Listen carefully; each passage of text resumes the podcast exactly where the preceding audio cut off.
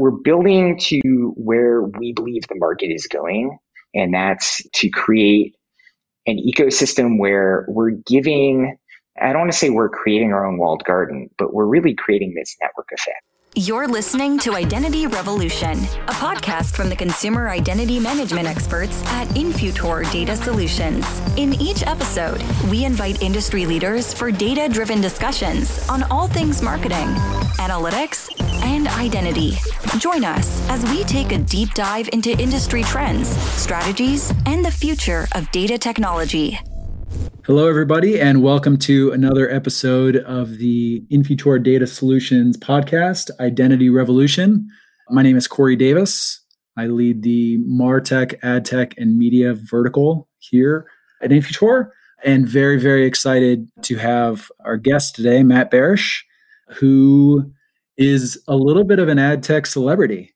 So let me run through this really quick 20 plus year vet in the space. Discovery, ESPN, Nielsen, Conde Nast, 24 7 Real Media, MySpace, Forbes, Session M, Ad Colony, and now Zeotap. He is the SVP Global Publishing and Platform Partnerships at Zeotap. So very excited to him joining us here today on the podcast. Matt, thanks for joining. Thanks so much for having me. When you walk me down memory lane like that, I feel like I'm either 112 years old or I can't hold down a job. But either way, it's been a great run. And so it's, yeah. uh, it's a pleasure to be here today. Thanks so much. Absolutely. All right. So to kind of jump right in, I guess to get us started, can you give the audience maybe a little bit more detail on that background connect the dots a little bit. How you, how you worked your way through all those different companies and and then also ultimately kind of how you landed at Zeotap and what you're working on now. Yeah, happy to. I'm in my early mid 40s. And so when you look at this moment in time that we're in today, it's weirdly reminiscent of the late 90s to many. And so as a kid growing up here in New York, I went off to the University of Wisconsin. My dad was a doctor, my mom was a lawyer, and they had careers and I knew I didn't want to follow in either footsteps. And so I discovered this thing called the internet in my first week in college when I could actually plug a modem into the wall and boom, like Yahoo popped up and the world was like, my head was knocked off my shoulders with all of this like information that was sitting at my fingertips. And so there was this natural fascination with the web, but the internet as we know it wasn't a business then. It was more of a concept. And so I went back to, hey, where do I want to go? What do I want to be? I submitted for a couple of unpaid internships at big media companies, and lo and behold, my resume got pulled off a pile at NBC by a woman named Linda Yaccarino 25 years ago. And she's done some things between 1996, 1997, and, and 2021. But she hired me as both kind of look back and suggest I was a bratty kid.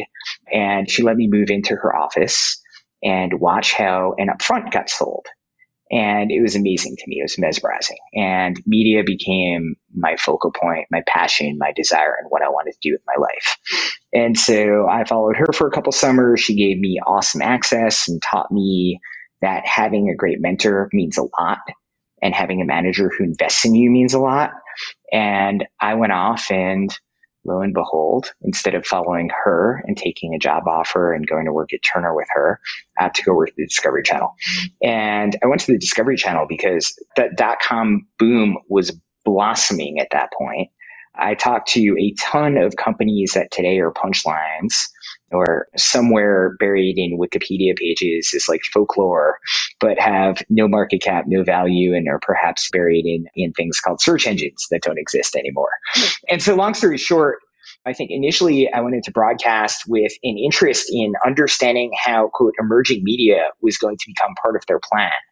And so I went to work at Discovery. I then went and had my dream job at ESPN ABC Sports for almost four years and looking at the portfolio of properties that they owned and thinking about how to integrate and do bigger business with marketers and taking this thing called digital and making it part of a broadcast world.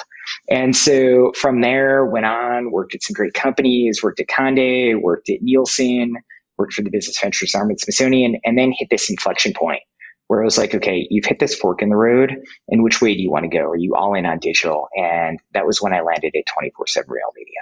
Part of the appeal in 2005 was the fact that the company had three core business units.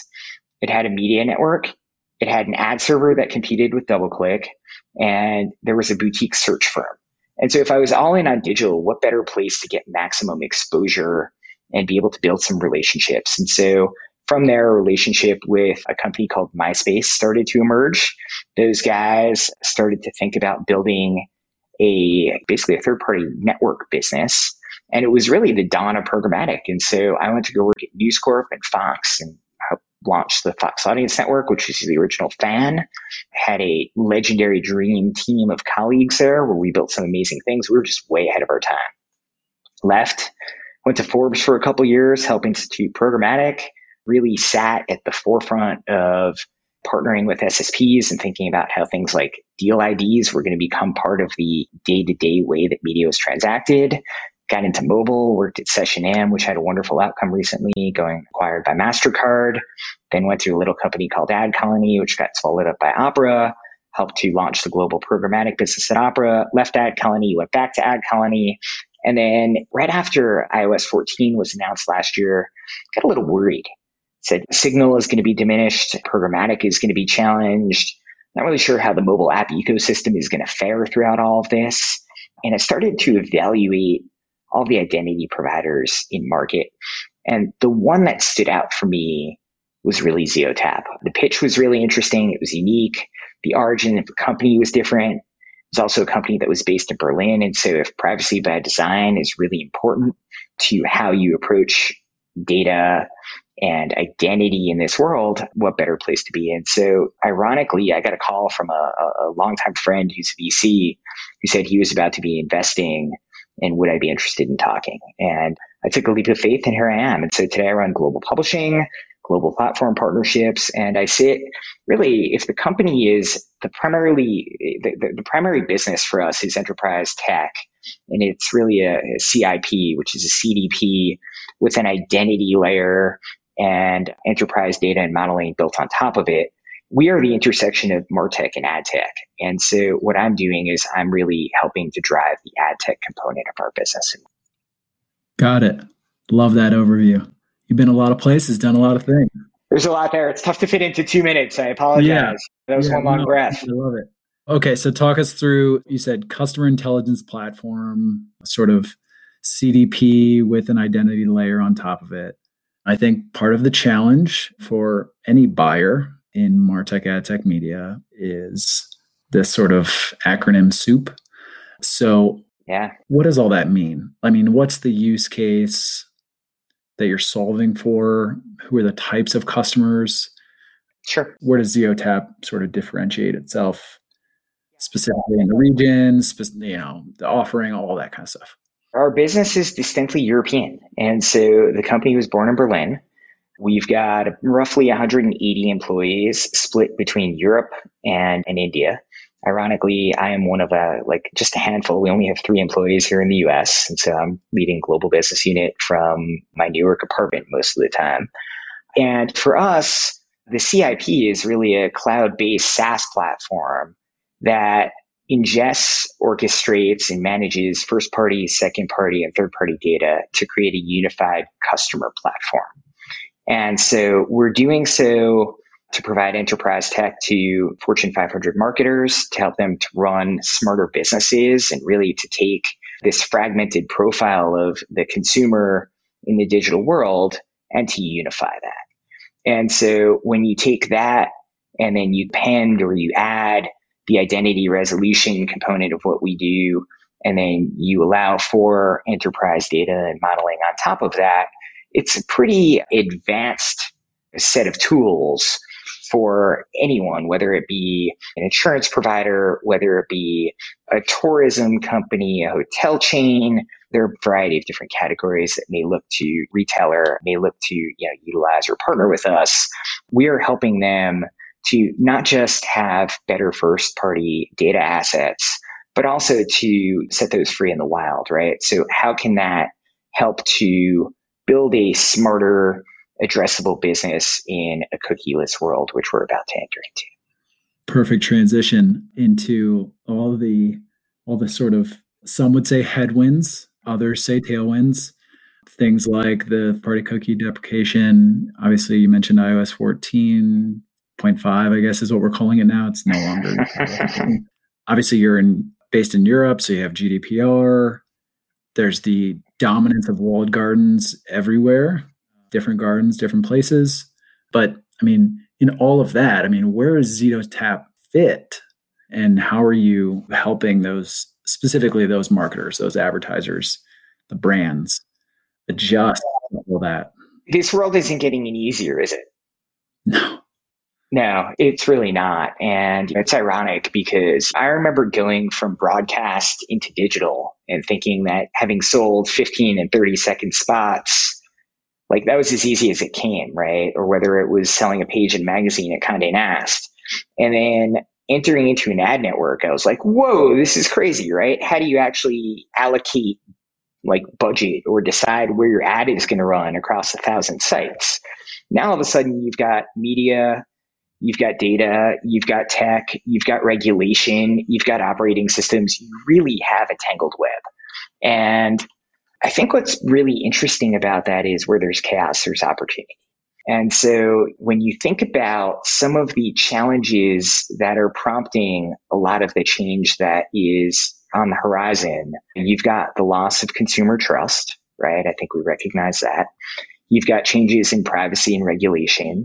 And I think it's really important to create solutions that are compliant in a market that is only going to become tighter and more restricted if regulation, and I say if, but it's probably a when, regulation isn't just patchwork privacy where you've got GDPR, you've got CCPA, you've got 11 states. You're going to have a lot more complexity to have to solve for. And so I think really what we are focused on is taking that privacy by design, the ethos of the company, which is very European, was built to satisfy concepts like GDPR before GDPR was even a real thing. And take that privacy and IT security is really the backbone of the company and almost use that as the competitive advantage for our customer. And so the way that we look at things is really through like a very, very, very tight lens to ensure that everything that we do, whether it's through our data marketplace, whether it's through identity resolution, or whether it's through the enterprise tech that we're providing to our clients, is compliant first and foremost. I think that is the most important thing that we can do, which is almost like an extra layer of service. And then from there, we're building to where we believe the market is going, and that's to create an ecosystem where we're giving, I don't want to say we're creating our own walled garden, but we're really creating this network effect, right?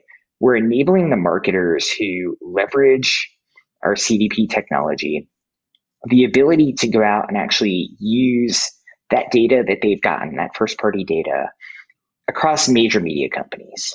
And so, how can they have business continuity in a world which is going to be completely redefined and enable them to have access going through any number of different DSPs, SSPs, or ad tech companies that sit in between the marketer and ultimately the consumer who's sitting on a media platform consuming content. And so, long winded answer once again of suggesting that we are really committed to supporting the open web to supporting publishers who need really to rely on effective monetization to keep that content free flowing to their consumers and to marketers who are looking to, again, be able to leverage and, and transact on the data sets that we've almost taken for granted over the years, but are now becoming opt in rather than opt out. Absolutely. Love it. Okay, so let's transition more broadly into the whole ecosystem. So the whole shebang. We're talking about all these different things that are in flight. I guess you've been in the space for a long time, 20 plus years. As you look out maybe 5 years, are we are we moving to a world where there's 25 walled gardens? Are we moving to a world where the open web comes back and wins and the walled gardens entirely go away? Are we moving to a world where, I don't know, direct mail gets more powerful with us all being at home more often? What's the prediction? five years is a really long time, right? I think five years ago, we were all like sitting on Vine and Foursquares. I think Lord only knows where we'll be five years from now, but I think there, there are a couple things. I think that identity is going to, for at least the short term, there's going to be a lot of testing. And I think the way that with cookie deprecation coming roughly 12 months from now, and changes in how mobile is going to be targeted through strength of signal. I think what you're going to find is you're going to find this hierarchy, at least in the short term, where addressable media is going to be really, it's going to be a bit fragmented. And when I say fragmented, you're going to have universal identity or deterministic at the top, and there's going to be strength of signal, but it may not be at the scale that we are all used to and accustomed to. And so there will be a premium there. And so publishers who can get users and create value because they've got loyal users who are coming back. They're coming to the URL and view that publisher's destination as a trusted site that they're getting content from. They'll win, right? Because there's a value exchange there. And so they'll be able to trade on really high resolution signal. So there's value to universal identity. Obviously, that's near and dear to my heart. It's what I'm thinking about all day, every day. But I'm also thinking a lot about context. And I'm thinking about kind of like this whole belief that for, I don't know, the first generation of media, context was the only way that it was sold. And so have we taken three steps forward over the past 20 years to then take two steps back and bring back something that was pretty effective back in the day, right? I think that there was value to understanding that if you were watching a baseball game in the mid 80s, that you had a pretty good belief that you understood who that core audience was, who that user was. And so you probably saw a beer ad. And so I think you'll see this resurgence of context. I think you'll start to see technology that will support context. I think that the value of broadcast media will start to come back. I think that it's really a reach frequency business, right? And so if you can prove reach frequency, then that becomes more important. When it comes to walled gardens, I would love to sit here and say that the walls will get knocked down, but I don't believe that's the case. I think that it's funny when people ask me about Google or they ask me about Facebook or they ask me about Amazon's ad business, I always ask them the same thing, right? And I'll ask you this do you love to hate them or hate to love them? Right? Have they built brilliant businesses? And should we sit there and give credit where due? Or should we sit and, you know, say, hey, this is monopolistic behavior and this is problematic. And so I think that's very much the wild card in all of this, which is where does all of that land? Time will tell. Yeah. I mean, I think adding my own point of view, yeah. to me, the walled gardens have just built incredible businesses that the consumer just it's a utility for them in any of those three things. If it's connecting to my friends if it's trying to get an answer to a question or if it's buying something. And those three companies have done that far far better than anyone on earth could ever even try to which means they have a ton of attention and they have a ton of power. And they've made it easy and that's the thing, right? I think that I talked about the complexities of buying and selling media, right? But whether you love them or you hate them, they've made it easier if you're a buyer or a seller to actually run your business. And so I would tip my cap, but I don't want to show off my shiny uh, bald head here. yeah, I mean the only the only other thing I would add on, on the walled gardens is I would say the where I am right now is I'm starting to notice lots of others doing really smart, innovative things to build their own walled gardens, which I think the walled garden concept, there's some criticism to that. And I think that criticism is fair. But there's a bunch of other companies and a bunch of other spaces that are starting to do things like that and make it easy, ultimately make it easy for the consumer to buy the to watch the thing or pay attention to the thing and use the utility and the advertiser marketer to spend money there. So let's turn the table for a second. Let me interview you. Anyone you want to point out there and highlight? Absolutely not. Not on a recording. Absolutely not. well, you know, I figured I'd share the hot seat here a little bit. So yeah, no, totally fair. I think there have been a bunch, and I think there's going to continue to be more. I mean, the easy ones. Okay, I'll say a couple. I think like somebody like Snapchat has done a really good job. They've figured out a way to diversify their business a little bit while still having this incredible ad product that has an audience that is not small. If you are targeting that certain age group, that certain demographic, I mean, it's like a billion dollar a year business. Like they're doing pretty well. Yeah. Totally. And so I think there's going to be a bunch of these sort of longer tail walled gardens, like social media walled gardens like Snap. And I think there's going to be a bunch of others that are going to emerge, both connected TV, television in general, all that kind of stuff as well. I almost think the definition of a walled garden is going to change, right? And I think that it makes sense to call them walled gardens, but I think that ultimately they're building moats, right? And it's how effectively can you build a moat around that business? And some are truly unbelievable. Some have reinvented themselves and redefined themselves. I think Snap is the perfect example there, where Snap has come a long way. I'll just put it that way. Absolutely. And I give them a ton of credit and I'm really bullish on where they're going. I think it's really Absolutely. interesting. All right. So looking at time here, I do want to I want to ask because you are constantly putting me to shame with your running times. So outside of this wild and crazy media, martech, ad tech, data, identity world, what are you spending your time on outside of your day job? We're at this weird point in life now, right? Where I think like spring is here.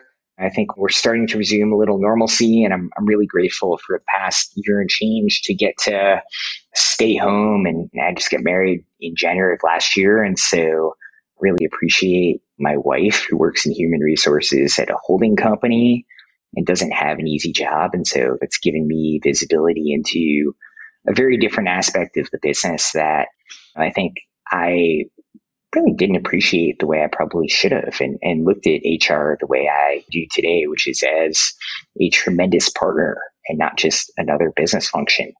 That said, I've got a 17 year old dog who's living his best life and makes me laugh every day when I get to sit at home and he's like snoring through a call and I have to wake him up because you know, the folks on the other side of the screen can hear him.